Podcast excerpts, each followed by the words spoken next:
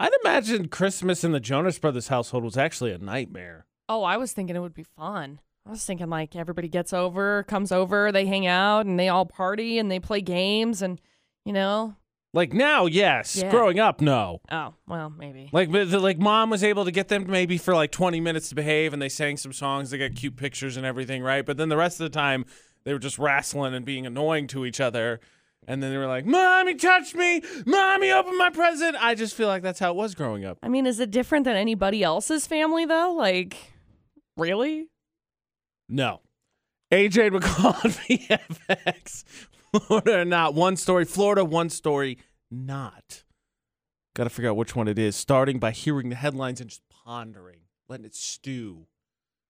Okay, so we got headline one, which involves a guy who got arrested for burglary because he broke into a home last week, stole a bottle of Mountain Dew out of the fridge. How dare he? Yep, that was it. That's it. But he got arrested for burglary because that's still illegal. Drink my Mountain Dew. Do you drink my Mountain Dew? No, Let me smell your breath. no. And then we got story number two, which involves a guy who got arrested after uh, starting a fire in the street and chugging Captain Morgan. So, you know, party time. What did he use to start the fire? Um, probably a flame. As far as I'm aware, I have no idea.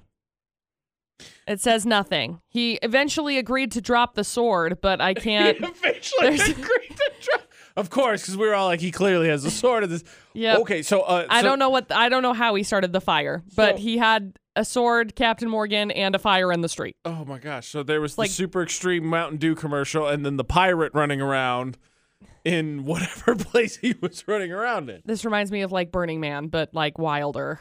Very thirsty criminals this morning. Yeah. Only in Florida, not could you sneak in a detail like dude is drinking Captain Morgan, set a fire in the road, and then he agreed to put down his sword. And you're like, wait, hold on, that's like the third thing I have a question about.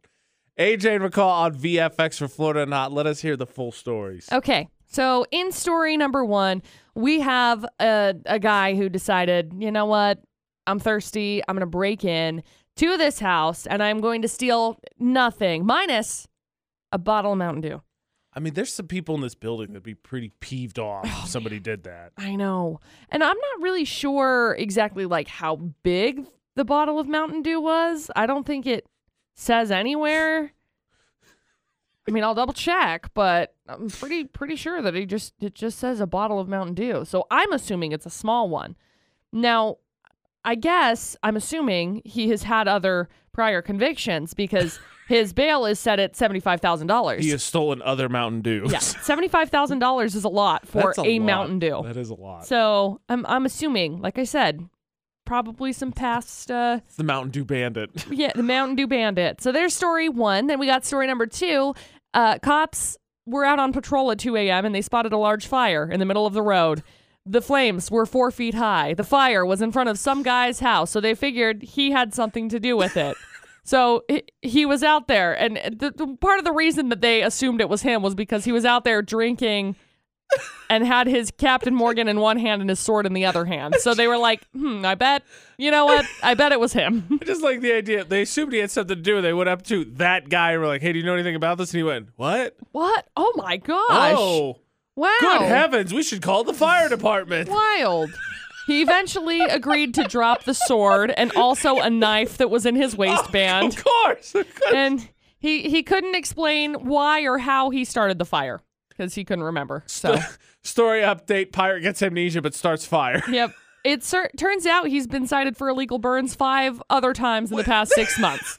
So this time they they arrested him. They're re- both of these people are repeat offenders. Oh, check it out. Once they got him to jail, he intentionally broke a sprinkler, flooded his holding cell. He's been charged with recklessly burning of lands and felony criminal mischief. Oh, so he gets into jail and he becomes the ironic criminal. So he goes the other way. What are you in for? Burning? Why'd you break the sprinkler? Eh. yeah, you know, Opposite day. may as well try something new. Oh my God. Diversify my portfolio. That's what the A.J. McCall show said. So there you go. Two crazy stories. I feel like it's way too obvious that it's story number two, but how do you not pick story number two? I mean, again, only in Florida not can you you sneak in the line. Dude lit a fire in the street, was chugging Captain Morgan, and then agreed to drop his sword. Like, it ha- I'm, I'm two. I'm going with two. Oh, Good job. It is story number two. Correct. Proud of you on that one. Way to go.